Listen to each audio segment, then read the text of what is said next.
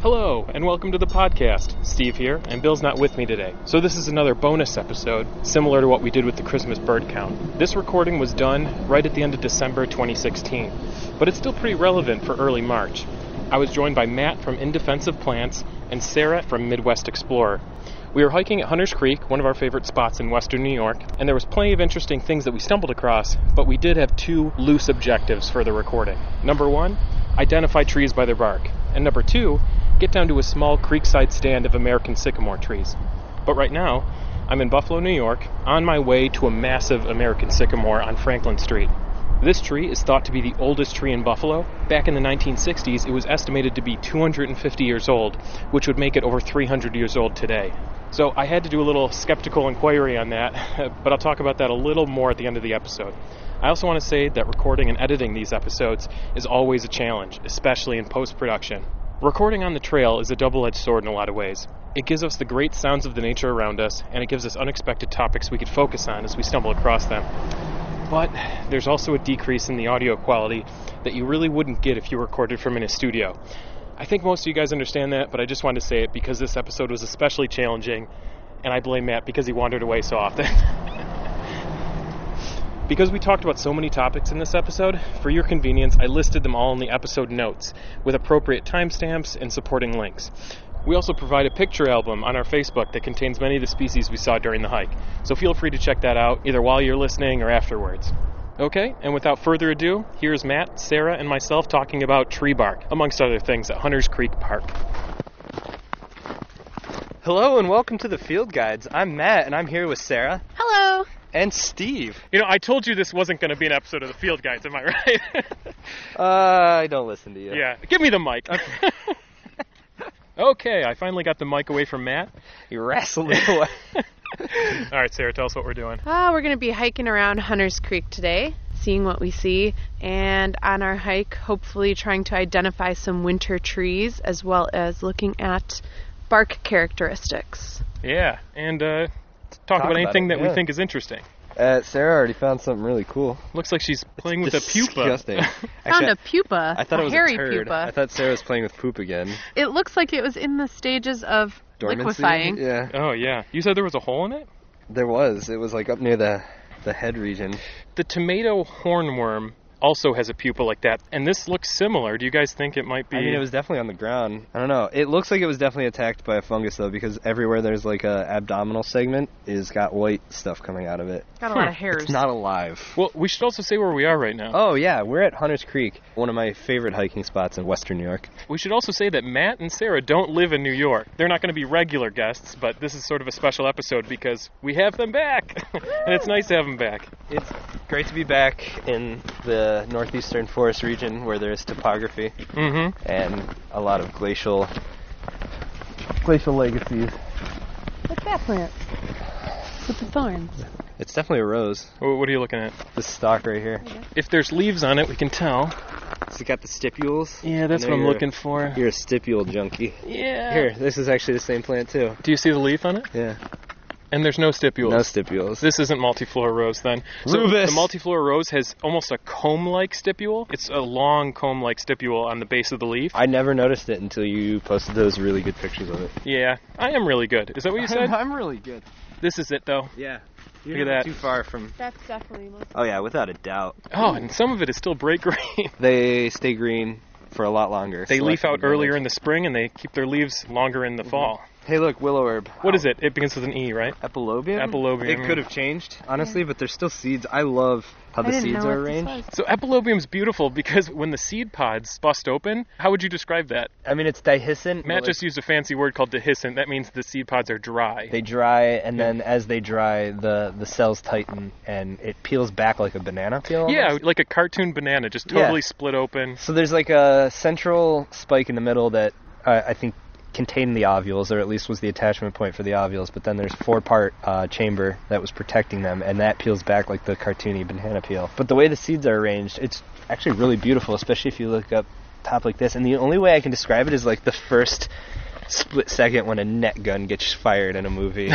like look at it from here. Yeah, So- yeah. Like so, the nut gun it kind of starts as one rod, and then Right. it splits all the like the rod splits into many little rods Yeah. with a net connecting all of them. Radiates out. yeah. Right. Yeah, so the seeds are connected at the base uh, in that center. Oh, yeah, where we the- have- where we the have some ovules seeds are right there. attached. But then they have, I guess you'd call them like achenes. And a keen is just going to be a single seed, and it's usually attached to the seed coating by a single point. And without a hand lens, I really can't say. So you'd imagine that this would be wind dispersed. anemocore is the uh, the Is- technical term. Really? So Corey has something to do with dispersal. Yeah, any so like myrmecochore and lyriochore, which on that the ant one. Myrmecochore is the ant one. Myrmecochore. Lyriochore is uh, bird nest. Oh, dispersal. bird nest, right, right. Just as a very, very brief introduction to what these flowers look like, there's four petals that are fused together, and they're all So split they're- down the middle. Typical of uh, the pink family, Caryophyllaceae. But they are longer flowers, right? They're sort of tube Very flowers, tubular. and they just flare out at the end into Yeah. four separate petals. Do you know why they're called the pink family?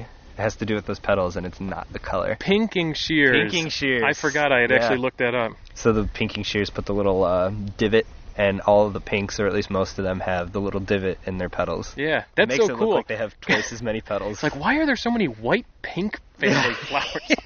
I was really upset by it at first, and then it comes to find out I think the color was actually named after the flower. So like the color in and of itself all comes back to like the flower was named after the shears, but then the color was also named after the plants. So it's like pink is just this meta color. Anyway, time to quiz Matt, Uh. because I know you do listen to our episodes. So, what makes the Caryophyllales?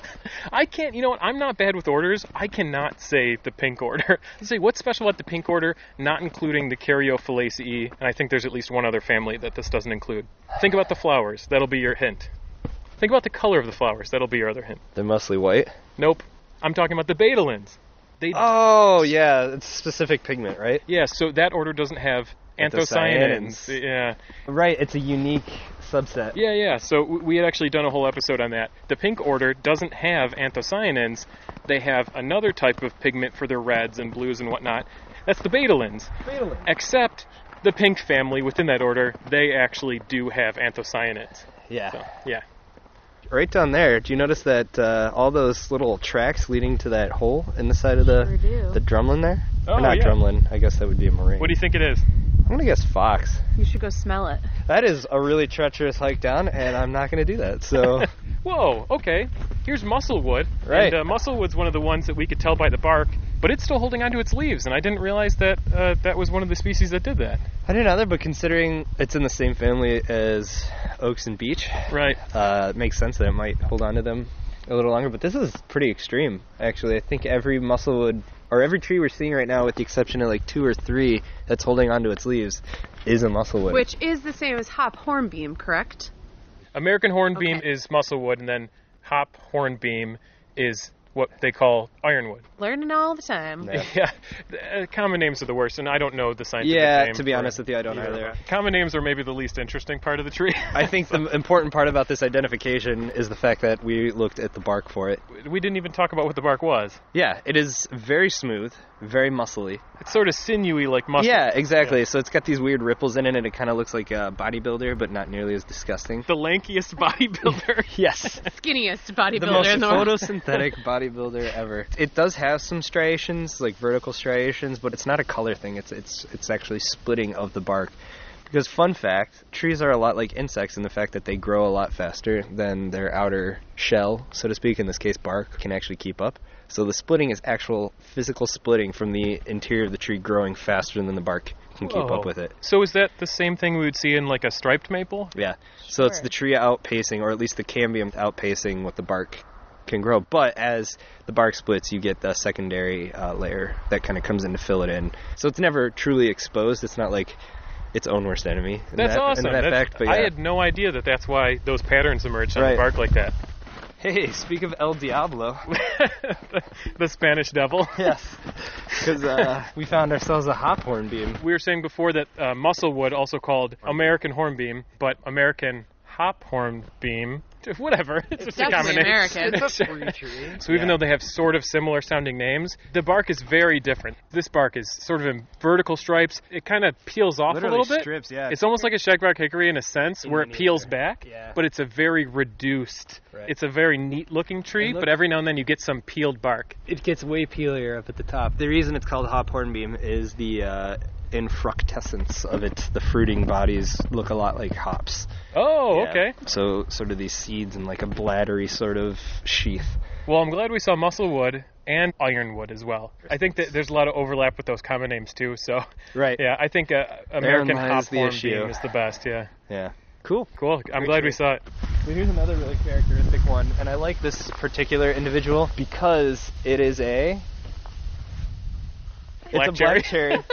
I like black cherries because it's different points of their lives. They look drastically different from one another. So when they're young, Right. their bark is very smooth and it's got very pronounced lenticels. Here you can see the lenticels yeah. pretty well. So this is a really cool transition area. It's just young enough that you could still see the younger bark characteristics, but it's starting to get that older burnt cornflake look of a black cherry. I was about to ask if you remembered the way that at least Sandy taught yeah. our class. So you can picture what a burnt cornflake or potato chips. They're they're not necessarily uniform, but you get these little chunks that Just kind a- of flake off. A weird arts and craft experiment. Yeah. Burnt burnt potato chips all over a tree. But as far as maturing go, they they're like the exact opposite of what you'd expect. But at this one, you can still see the lenticels. They're horizontal holes essentially. They're for oxygen. yeah, or gas oxygen exchange. Gas yeah. exchange. Which gases are exchanged? anything that would be in the Yeah. air. So nitrogen, oxygen, carbon dioxide.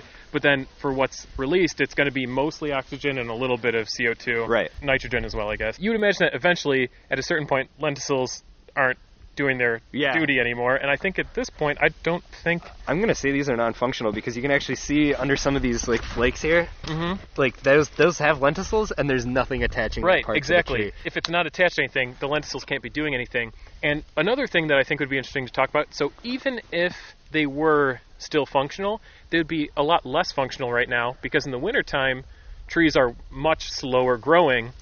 And I- I'm sure Matt can confirm this, but that's the reason you get rings in trees. Right. When things start to slow down, uh, they start producing a different kind of vascular tissue, which is a lot tighter. Which gives the illusion of rings. Right. It is actually continuous vascular tissue. There's Yeah, it's- never a point in which it just stops. The tree is always growing, but in the winter, it's just growing a lot more slowly. And so these rings look tighter, and that's what makes the, the look of the ring when you chop a tree down. right. I do think it does, especially for hard, northern hardwoods, it does stop eventually.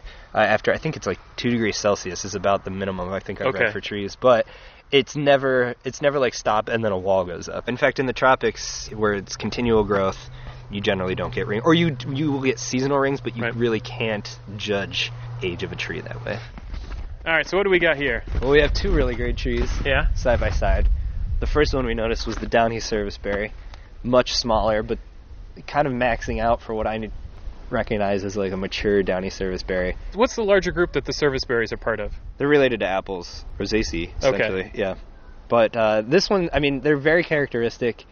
If you know what you're looking for, at least the downy serviceberry, it's got these vertical striations on the bark. Again, arising because of that rapidity of rapidity, Rapidity. Sure. rapidity of the growth in relation to what the bark can handle. yeah, and I'm really glad we saw this one immediately after talking about the tree outgrowing the yeah, outermost yeah, bark. because this is really, char- Really it- this- obvious this- stretch marks. Service berry is one of the trees that when you look at, it has a very smooth bark, but it has these vertical stripes that are kind of swirling around the tree somewhat, like they're Yeah. kind of going at a slight angle.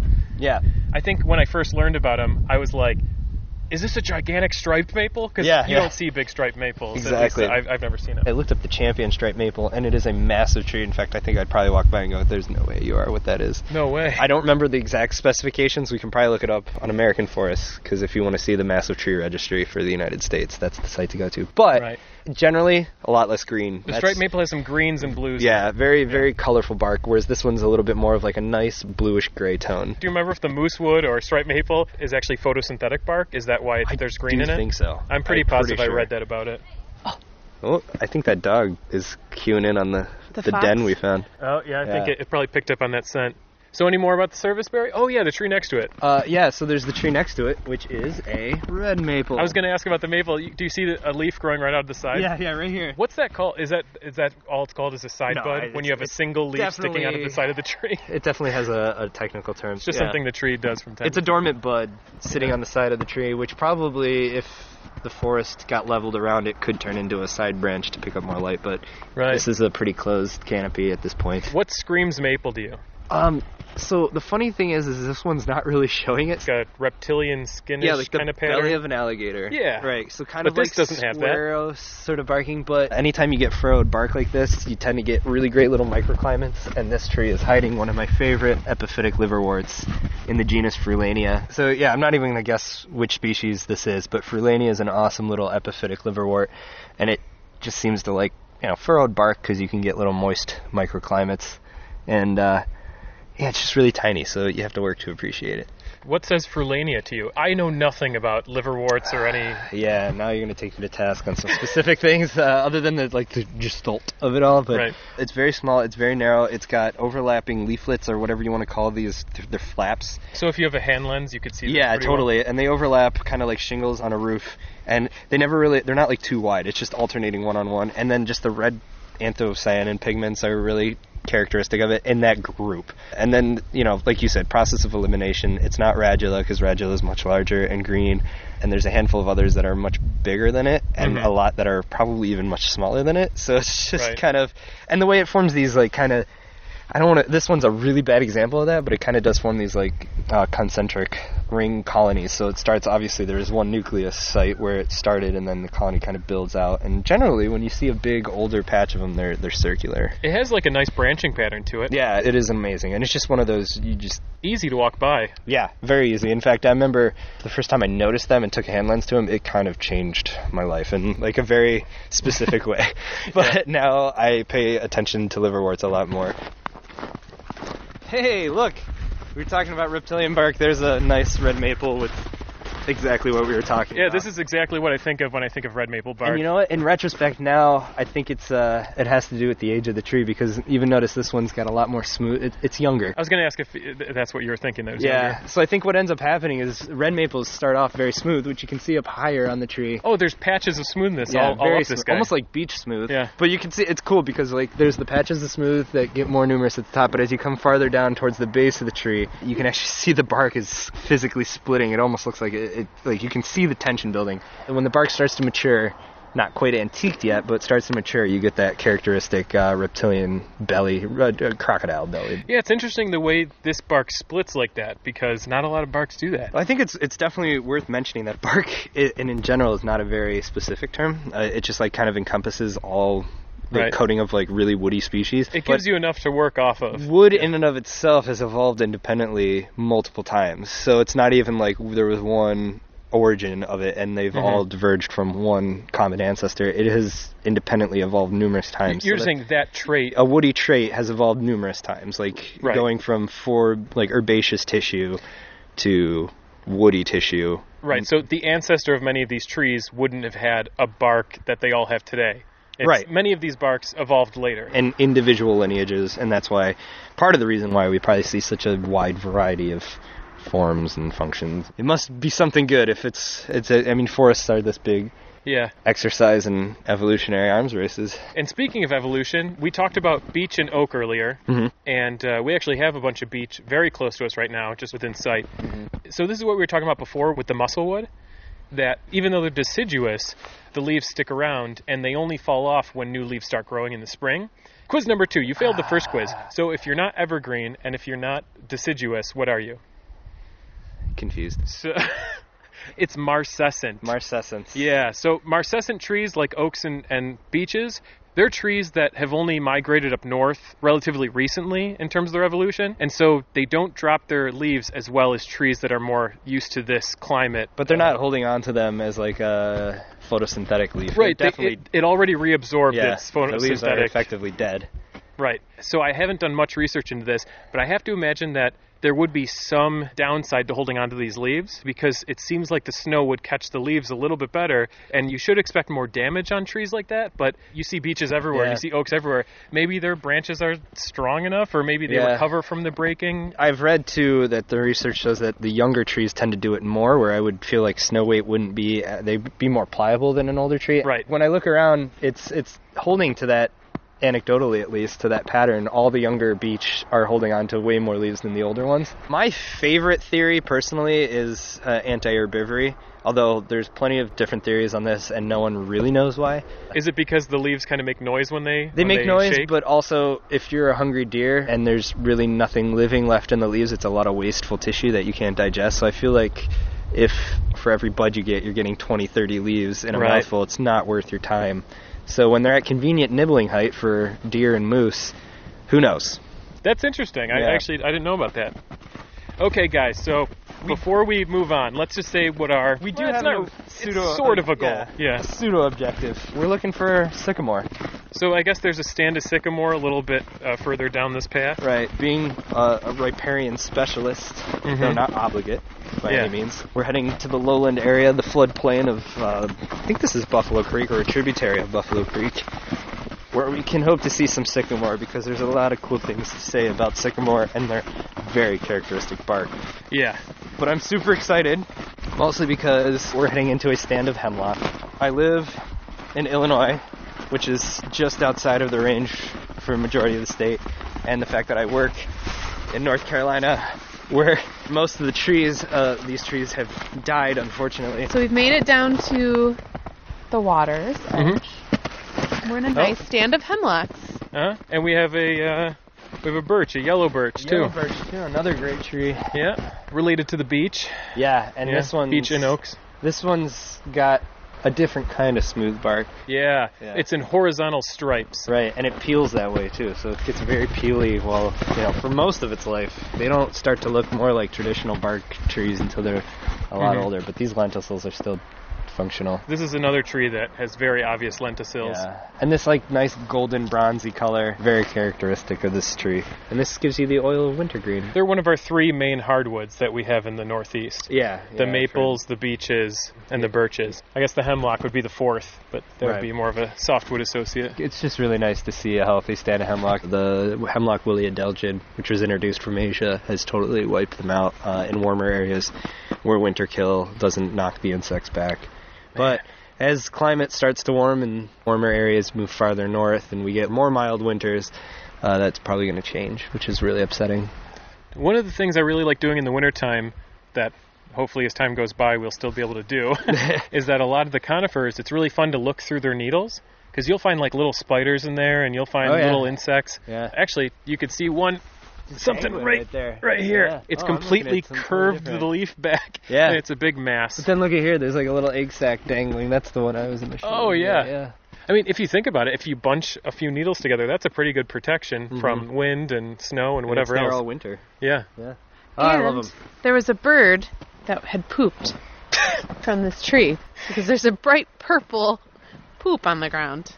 Oh, holy cow! See it? That's It's super. really what, do- what do purple. you think it was eating? Could be uh, Buckthorn? pokeweed.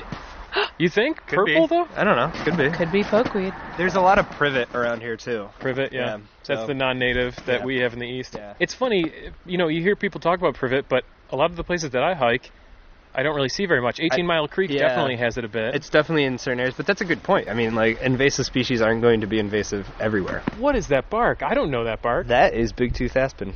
Doesn't get nearly the attention that its cousin, the quaking aspen, gets. that is such cool bark. Horizontal rings at the base, graduating up into what you would consider as like the nice white, smooth bark of an aspen. I've seen big tooth aspen before, but I've never seen this bark on it. This is like a nice intermediate stage because when it does get older, it gets much more scraggly at the base, and you really have to like look towards the tips of the branches to see that white bark. So the The aspens are closely related to the cottonwoods. I think they're all populous, right? Yeah, yeah, But even the cottonwood sometimes has that smooth bark that you would associate yeah. with the aspen. yeah, up on the younger tissues. Up near the tops of the trees, if you look closely. Right. Yeah, I love the big tooth aspen. I think it's got one of the most attractive leaves of any of the, the trees. And again, they just don't get the attention. They're generally very fast growing trees and have sacrificed uh, durability for fast growth. So they're soft, they pop up really quickly, and then they die a lot sooner than a lot of trees. But in areas where you get big stands, that end up s- like kind of all dying together because they're roughly the same age. Great place to find woodpeckers. Yeah. the rot just hosts so many insects for them to feed on. When I think of quaking aspen and I compare it with, let's say, something like an eastern cottonwood, I think the leaves look very similar, but I think the quaking aspen has uh, sort of pointy teeth on the leaves, whereas the cottonwood has more of a rounded. Yeah, rounded, teeth. and then f- like uh, the base of the cottonwood is very wide and Yes, add a description to the big tooth aspen. um, more uh, like oval shaped, enlarged but rounded teeth. Okay. Oh, that's a cool tree. So Yeah. let's uh, let's go look for some sycamores. Where did Matt We go? lost Matt. Matt, where'd you go?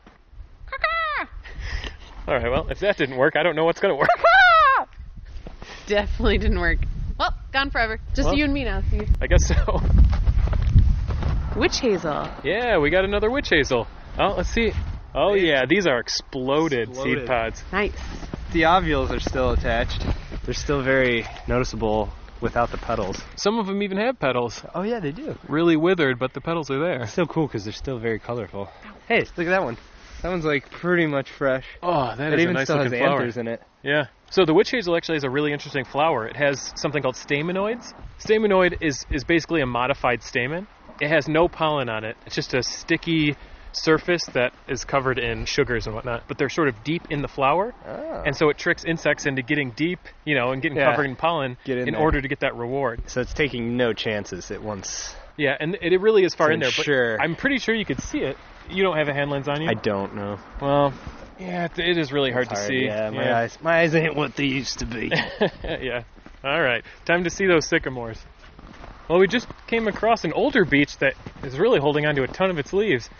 I like it because uh, it's very obvious where most of the canopy is because all the branches are tilted on one side of the tree. Even some of them are kind of like coming out northwise and then bending towards the south. Do you know what's interesting? Is Sounds that the leaves are really only on the lower 15 feet of this tree. Again, where I think deer can get up on their hind legs and nibble in. right. So you think that all the upper branches aren't holding onto their leaves? I mean, it because- could be, but it also could be that those are also the most exposed to the elements. I was also Um, thinking that too. This is probably confirmation bias. Oh, I Yeah, know, yeah. but but still, it's it's still an interesting thing to think of. yeah. What'd you find? Uh, I think what is one of the weirdest fungi I've seen on a young tree. Too young actually for me to tell what it is, but it looks like this tree has a five o'clock shadow. It's stubbly. It looks like it's really mostly in the Yeah. cracks of the tree. So wherever there's a weak spot in the bark, there's this little black whisker. That's as best as I can describe it coming out.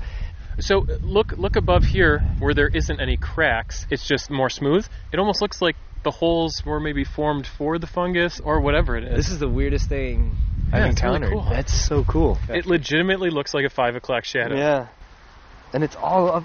Wow, that is so strange. so Gonna have crazy. to uh, call in some of our fungus friends, Yeah, I know. the ones that don't shower enough and they're full of fungus. Oh no. All right, time to move on from this Yeah. disgusting tree. I'm offended. what did we find? We found a fern. Dryopterus. So this is an evergreen wood fern. Without a doubt. A Dryopterus, so evergreen wood fern. It is once, twice, I was gonna say it's- thrice cut. Seems like it's thrice cut. What else is thrice cut? New York fern. Thrice. The Lipterus. I like the Dryopterus because it keeps any fern person from becoming too complacent. What do you mean by that? They hybridize a lot, and they're very Oh. hard to tell apart. Hey, how good have you gotten with grasses? I mean, sedges? Uh, Well, anything. Oh, not this good. one's plantain leaved, I think. That's a plantain leaf sedge. That's kind of cool. So Yeah. those guys are evergreen. I like it. One reason they're so ecologically important. What uses them? I think a lot of moths will lay their eggs at the base, and leaf miner such larvae. Mm-hmm. This is a small one though, because normally I see them and they're way Yeah. bigger. It's a highly disrupted environment because of mountain bikers. Yeah. That's the one thing you almost always see, but uh, not during the winter. So So we have a hawthorn. this is a hawthorn. yeah. Watch your eyes. Yeah, it's very spiky. But there's a really great, I think it's a liverwort right here. Yep, that is radula, Radula. the genus radula. Round And scale. yeah, very rounded, large, scaly leaflets Overlapping. overlapping, and they kind of have like a matte finish to them. They're not shiny. They're almost kind of like. Is this uh, that dull green one? Yeah. Ow, ow, ow, ow. I warned you about the uh, hawthorns. Well, this is Japanese barberry. Oh, yeah. Terrible little invasive. Berberis. Our native barbaria is Mahonia. I don't think we have Mahonia around here. Not I the think yeast, that's a western. yeah, it's sort of a western genus. This is radula Okay. liverwort. And then Frulania, more Frulania as you go farther up. So Frulania is the one we saw in the last tree, and are those patches also Frulania? Yeah, so that's what I was talking about. Those rings or like Yeah. circle patches. But Yeah, we I also like it. have Yeah. the moss Eulota, the genus Eulota, and I think there's two of the most commonly encountered species, and it all depends on the uh, sporophytes where they are oriented. So see how these come out past the gametophyte. Yeah. That is one species, and then the other one's got them. The sporophytes are tucked in. Don't know which is which though. You know what I saw on the path earlier? Bead fern, aka sensitive fern. Yeah. I just saw the reproductive part sticking out of the snow. And it's called bead fern because that's what it looks like. Sort of a bunch of beads on the end of a stalk. Now we're walking down by this black willow here to our right, giant black willow. All along the side of uh, the trunk are just young willow shoots. Coming Yeah. Epicormic buds. So epicormic buds. Right. Kind of like the stem cells of the plant world, so they can differentiate into any sort of tissue, and they lie dormant most of the time, but when something damages the tree, they can shoot out and become the apical bud, but the epicormic ones are oftentimes just offshoots that come off of the side of the tree. And this black willow's a great example of it, but y- you got to think of like what the black willow's adapted for are these riparian habitats where a lot of damage, a lot of disruption from flooding, and eventually, you know, in these winter areas, ice scour. So they have to be able to withstand having their crowns broken off and snapping and kind of making up for lost time by throwing out a new dominant shoot. So I like how Sarah's on a spot right now that looks like in the spring it's going to drop right off. Although it's she's right at the base of a tree, so maybe maybe she'd be safe. You guys tried to do the um, did a live stake planting. The here, live but- stakes. I don't know if I see any. No, most of the land where we planted them Fell had right in, disappeared, right? Yeah. Yeah. Oh, here's some oaks. Oh no, this is a maple. This is a red maple. And it's holding on to a ton of its leaves. I wonder if something bad happened here. It's really covered in what I would lichens and expect. moss. But the tree itself looks Pretty decent. pretty decent, yeah. Just stressed or something. It's not the only one. Right next to it's another red maple with a lot of its leaves. Interesting. Hmm. I'd love to find out why. Look at this though. I mean, uh, there's Yeah, there's actually quite a few of them, even back in the woods there. in a single glance like five Right. five or six trees. Okay, I think we found the culprit of that purple bird dropping. Yeah, we have uh, vitis, a grape, Yep. and uh, I can attest to the fact that. Sweet. Yeah, it's poisonous. No, I'm Very and Matt sweet. just uh, dropped dead. gonna spit it out just to be safe. yeah. but we're pretty Well, sure. look at that! Look at the color. Whoa, I just yeah. reenacted it with my spit, and that was just from licking the So juices on my it's hand. pink in his hand, but when he spit it out, it was purple. Yeah. Very weird. What's making that happen? What I like about grapes after uh, the freeze hits is just how sweet they are. The plant actually pumps them full of sugar because sugar will stop them from freezing, Mm-hmm. and so they become way sweeter. Sugar is a great antifreeze. Awesome. I'm glad we found that out. Yeah, good job. Delicious, good job. hmm So, do you guys know, like, uh, Murder of Crows? Yeah. What do you think they call dick sissels? Uh, a cohort. I don't know. I was thinking maybe it could be a sausage fest of dick sissels. Can we call Audubon Society right now and make that official? Or They're like- Cornell? Get Cornell on the phone immediately. Excuse me. It's a- what if it's a girth of dick? oh no! Oh, no. That's not the size of the flock. It's how you use it. oh boy. We've succeeded in our mission, Yeah. So it's not a big stand. but it's where you'd expect to find them, which is also kind of satisfying. The sycamore has a really, really specific looking bark, especially when you look further up the tree. It has these big patches of greens and whites and brown bark. Right. There's a nice little, nice little poem. Uh, does anyone want to? I don't remember it, so it's So- all on you. Look at this tree all covered in sores. If it doesn't get better soon, it'll be sycamore. That's And, uh, adorable. it gives Oh, the boy. impression, though, that poem that sycamores are sickly trees, but they're definitely maybe if you thought of a blotchy. sycamore as a person, right. kind of like a weird skin disease. I, I absolutely love sycamores. So they're this great riparian adapted species, really good at getting its uh, feet wet. One tree that can actually be confused with it is the London plane tree. They're related, so They're, they're closely related. Uh, one of the ways that I know to tell them apart is if they have the fruits growing on them. And the London plane tree, it's usually in pairs. The Correct. fruits are growing in pairs, whereas the uh, sycamore usually has it growing in single fruits. yeah. And generally, if you're in a, a more wild area like we are today, sycamores will just grow a lot taller. But I love sycamores because a they're just gorgeous trees. They get huge and they're super adapted to disturbance. But I was really introduced to this group because of riparian restoration plantings with live stakes. So you can actually cut the dormant branches or epicormic shoots of these trees and put them into the ground while they're dormant, obviously. And if it's wet enough, they will grow roots and grow into a whole new tree. So it's this wonderful form of asexual reproduction that uh, is really good if you live in an area where, again, ice scour and regular flooding can disrupt your life and uh, send parts of you careening down the river. All you have to do is get wedged in the muddy banks, and suddenly uh, a new colony has formed. Yeah. Do you have any venture, any guesses as to why the bark is so peely, I uh, have no idea, actually. Sarah? Uh, maybe to help rid it of disease.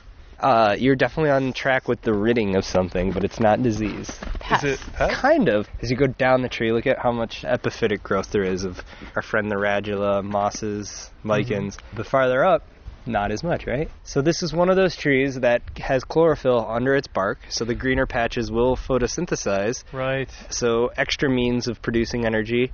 And if you get covered in epiphytes, that's where Minimize. epiphytes cannot be so commensal. So by continuously sloughing off chunks of bark, you're shedding a lot of epiphytes and keeping your photosynthetic surface completely free. As the tree gets larger, it might make sense, too, to, to keep the base of it somewhat armored. Once its base is completely shaded out, it doesn't make sense to produce photosynthetic tissues. Right. So the antiqued bark is strikingly different than the younger bark.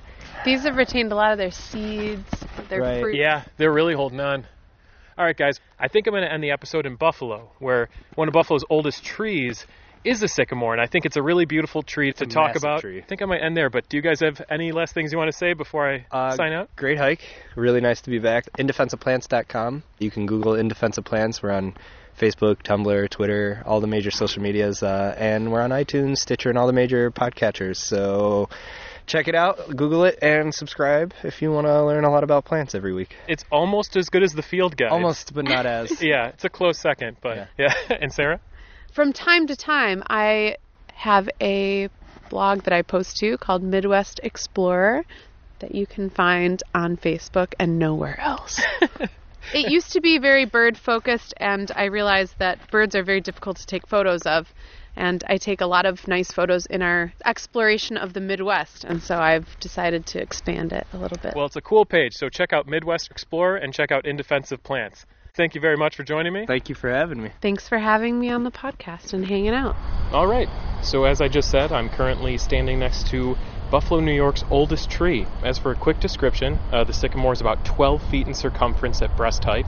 I don't really have measuring tape with me, but if this tree were perfectly circular, that would make it almost 4 feet in diameter. It's also reportedly about 65 feet tall, and as for the history of it, during National Forest Products Week, October 16th through 22nd, 1960, the Buffalo Lumber Exchange presented the tree with a plaque, making the claim that this sycamore tree is believed to be the oldest tree in Buffalo, about 250 years old. So, like I said, I had some doubts about this, and I think I was somewhat justified. So, this tree is not on the American Forests Champion Tree National Register, and while they have a record for the Arizona and California sycamores, they don't even have a record for the American sycamore. So I continued on to monumentaltrees.com. This site's inventory only contains tree records as far as the registered on the site, so it's definitely an incomplete list. So there's a chance that our tree here was just never registered. But let's quickly compare it to some of the other records. Their oldest sycamore entry is from France at currently between 237 and 297 years old. Uh, second place through fourth place are all European trees between 297 and 189 years old. And in fifth place, we finally have a North American tree, and it's in Murfreesboro, Tennessee. And that tree is between 177 and 197 years old. So that's a lot younger than, you know, what the tree here in Buffalo is claiming. The girth of that specific tree is about 17 feet at chest height and about 74 feet tall. So that's 5 feet more in circumference and about 10 feet taller than our tree in Buffalo, and it's supposedly over 100 years younger. Now, I know what you're thinking. Uh, a tree's height and girth don't necessarily tell us the age of the tree, and you'd be right. Um, what I haven't told you about this tree is that it sits on a tiny patch of ground surrounded by cement on all sides. We have the sidewalk, Franklin Street, a path connecting the street to the sidewalk, and a driveway all surrounding the tree. So there's a chance that this tree has just had rough growing conditions and uh, it, it just didn't allow it to reach its full potential. And that would be a respectable opinion, but we won't really know until there's some type of official aging done. So I wish I could find more documentation about how the original dating process went back in 1960, but for now I'll give up. So I hope you guys enjoyed Matt and Sarah on the podcast this week. Combined, they're only about a second rate bill, but I thought they did pretty well. So make sure to check out the In Defense of Plants blog, podcast, and Facebook page, and make sure to like Midwest Explorer on Facebook. I would also like to thank our growing list of supporters on patreon.com. Thank you so much, Diane, Ken, Scott, Matt, Beth, we named the dog Indy, Paul, Molly, Rob, Alyssa, Dan, Dave, Chimera, Kimberly, and Lee. We also received one more iTunes review since our last episode, so thank you, Prairie Dog, for the nice review. So keep those reviews coming, guys. It really helps us get the word out to more people. We have 18 written reviews right now, but we'd really like to get up to that arbitrary goal of 25. And uh, Bill and I will do something when we finally get there. Bill and I would also like to give a huge shout out to Byron from To Know the Land on 93.3 FM CFRU out of the University of Guelph in Guelph, Ontario. We recently recorded an episode with him, and if all goes well, we'll be featured on at least his March 20th episode. His show is pretty great. It's about half music and about half either him reading an essay, playing a recording, or doing an interview. It's really good fun. So, in terms of the music, it's pretty great. At least I think so. It's been all new to me anyway. It's not really your typical radio in that regard. So, before Bill and I appear on his show, check him out. His back catalog of episodes can be found on cfru.ca forward slash recordings forward slash 315. And if you didn't catch that, don't worry, I'll put a link in the show notes. So if you have any of your own questions, comments, or episode suggestions, send us an email at thefieldguides at gmail.com. Visit us on Instagram at Field Guides Podcast. Follow us on Twitter at Field Guides Pod. Like and follow us on Facebook. Visit our website at thefieldguidespodcast.com and support the podcast on patreon.com forward slash the field guides. Thanks for listening, and we'll see you again later this month for episode 17.